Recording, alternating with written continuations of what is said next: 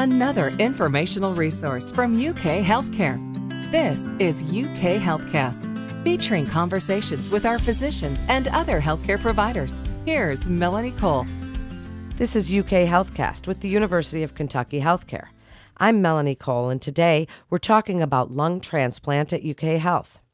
Joining me in this panel is Dr. Sravanthi Nandavaram. She's a transplant pulmonologist, and Dr. Maher Baz. He's the medical director of lung transplant, and they're both at UK Health.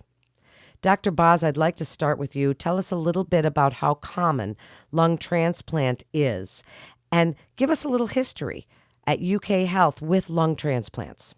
So, lung transplant is a treatment modality we apply for patients with advanced lung diseases my definition of advanced lung disease is when all medical and surgical options have been exhausted and the patient is on oxygen, that early stage when they're on oxygen, across all lung problems, uh, across the spectrum from coal worker's lung to smoker's lung.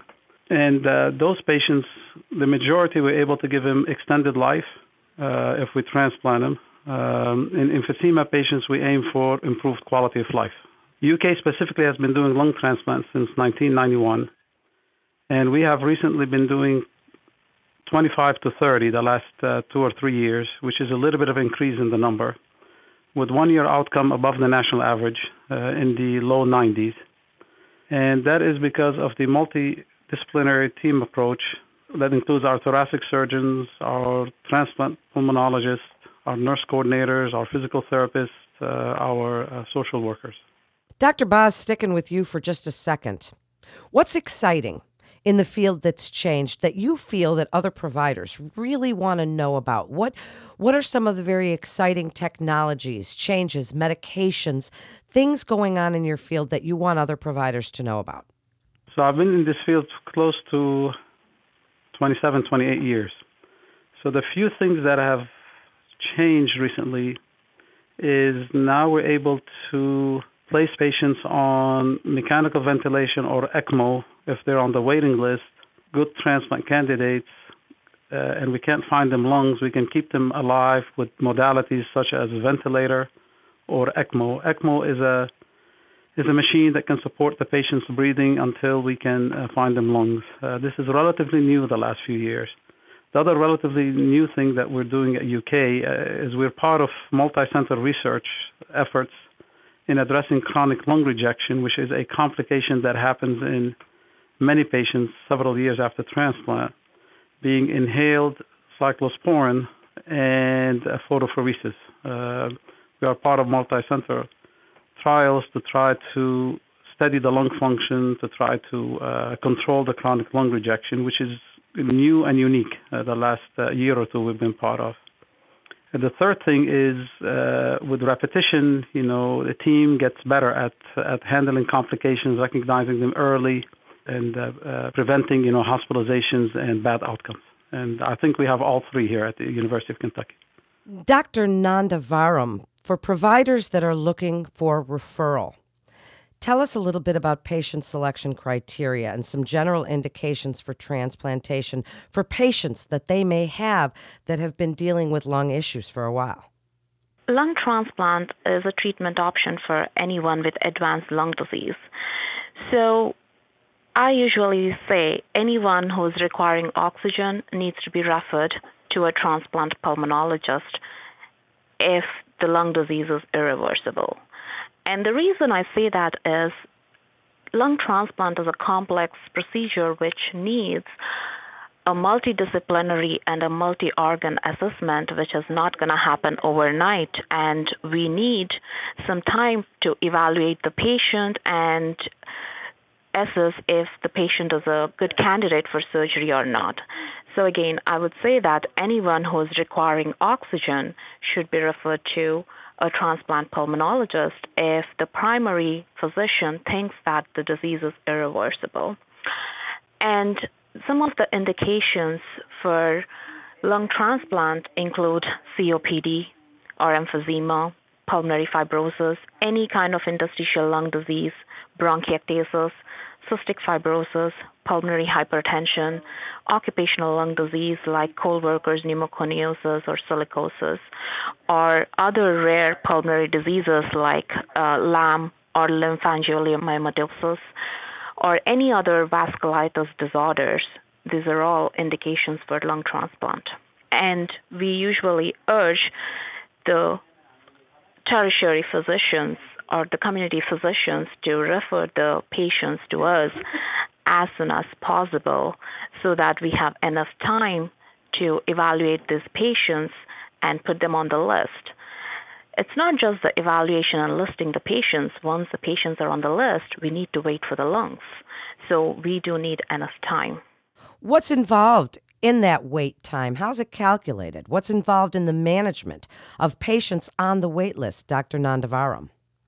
So once the patients are evaluated by our multidisciplinary team and once they undergo all the testing, based on um, some of those test results, we calculate a score called lung allocation score, which is a universal score wherein it tells us how sick the patient is. Certain variables that are used to calculate the score include like the type of lung disease, how much oxygen they are on, what are their uh, pulmonary artery systolic pressures, how are their lung volumes. So this calculator basically calculates a score uh, based on certain variables, and that score tells us how sick the patient is. Higher the score, sicker the patient, lower the score, less sick. So usually patients with higher score, their wait time is less. And the patients with lower score, their wait time is long. And once we put these patients on the wait list, we start looking for lungs, and we do have uh, donor coordinators whose job is just to find donors for the patients who are on the waiting list. And while the patients are on the waiting list, our job is to make sure they are doing well in terms of their general uh, health status, making sure they're strong enough so that we make sure patients are attending pulmonary rehab even before the transplant so that their muscle strength is good enough and they are in a better shape to go for the surgery. And while the patients are on the wait list, we bring them to the clinic every couple of months to make sure they're doing well. We keep an eye on their pulmonary function tests. We do uh, blood work like blood gases. We do echocardiograms to monitor the progression of disease. And we update the score because while they're waiting on the list, we need to make sure they're not getting sicker and we keep updating the score. And if they're getting sicker, they'll get the lungs sooner. Dr. Baz, and thank you, Dr. Nandavaram, for that very comprehensive answer. Dr. Baz, tell us a little bit about the future of lung transplantation and the several issues, such as ongoing shortage of donor organs that's fueled the search for alternative therapies for failing lungs, challenges and organ shortage, chronic rejection, some of the things that we've mentioned in this podcast. Speak about what you see happening in the future and what you hope will happen. You've been in this business a very long time. What do you hope to see happen in the future? So what I would hope is it's a two-sided equation. One is, you know, get more patients transplanted. Uh, the corollary of that is is decrease the deaths on the waiting list. In the 90s and early part of the century, it used to be first come first serve. So the waiting list was by waiting time. It didn't matter how sick you were and uh, we realized that you know we were losing patients. So in 2005, this new lung allocation score that Dr. Nandavaram uh, talked about came into being in May of 2005, and it it prioritizes the sicker patients. So if you are sicker, you could score higher. You could be on the top of the list from day one uh, rather than waiting time. But we still lose patients. Uh, I think the way around it is to keep advertising word of mouth, uh, in, in, in any way we can about we need more organ donors, more organ donors, more organ donors. Only about 20% of organ donors can donate lungs compared to about 70, 80% kidneys.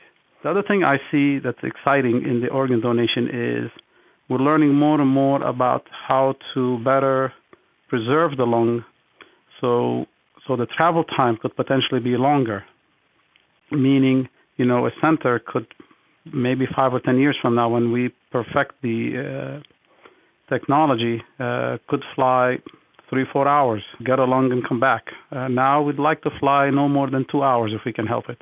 There is also what we call perfusion runs. Um, if a lung we're not sure, you know, we can use it or not, we can put it on a lung perfusion machine and monitor the function of the lung the next four or six hours before we decide, you know, we can use it. Those are all technologies. I think in five to ten years we will know if they will bear fruit. Uh, we're hoping they will, but in five or ten years we'll know better. That's on the front end. On the back end, after transplant, so we want to transplant more, healthier, successful transplant. Once we do transplant, we're hoping with the research we're doing, whether it is photopheresis, whether it is inhaled cyclosporin, or any other you know study that could be coming uh, down the pike uh, that will decrease chronic lung rejection. But we're really hopeful that between photopheresis or inhaled cyclosporin, we'll be able to make a dent in the in the in the outcomes of chronic lung rejection if chronic lung rejection happens a few years later, and prolong survival further than the average of five or six years that we have right now.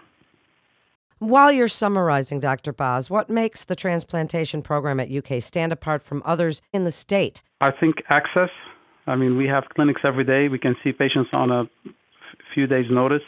When we send uh, letters out to referring physicians, we always include our cell numbers. We always try to call patients. So we try to give out our cell number to physicians. So I think access is important for patients and for physicians. Physicians to find us quickly and patients to get in uh, the clinic quickly. I think uh, repetition, uh, like I mentioned, between the surgeon, myself, and my partner, Dr. Nandavaram, we probably have 50 years of experience between uh, between us. So when you have repetition, you're more likely to recognize things quicker, uh, minimize complications, minimize poor outcomes. Uh, our one-year survival is higher than the national average. And the last thing is, you know, we have the two research projects that I've talked about, multi-center. One is sponsored by CMS, and another one is sponsored by pharmaceutical.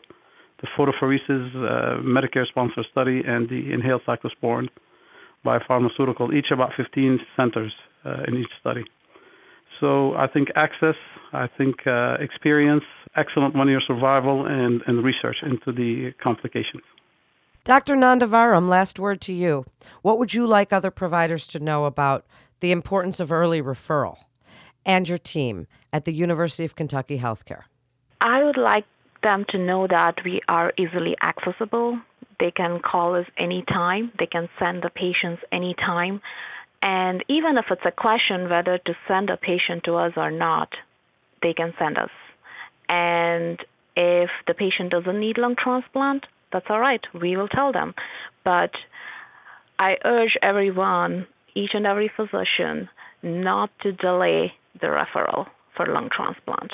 That's where we lose the patients. And early referral is the key. And referral doesn't mean that the patient is going to go on the list. We will do our diligent workup before we put a patient on the list.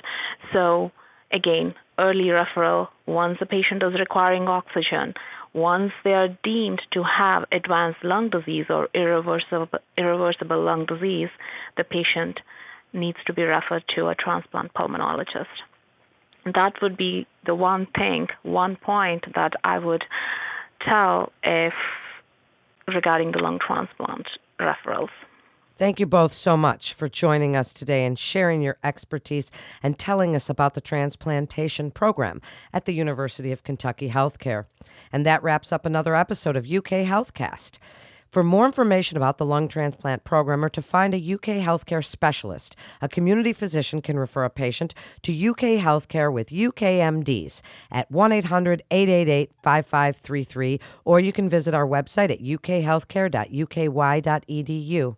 Please remember to subscribe, rate, and review this podcast and all the other University of Kentucky Healthcare podcasts. I'm Melanie Cole.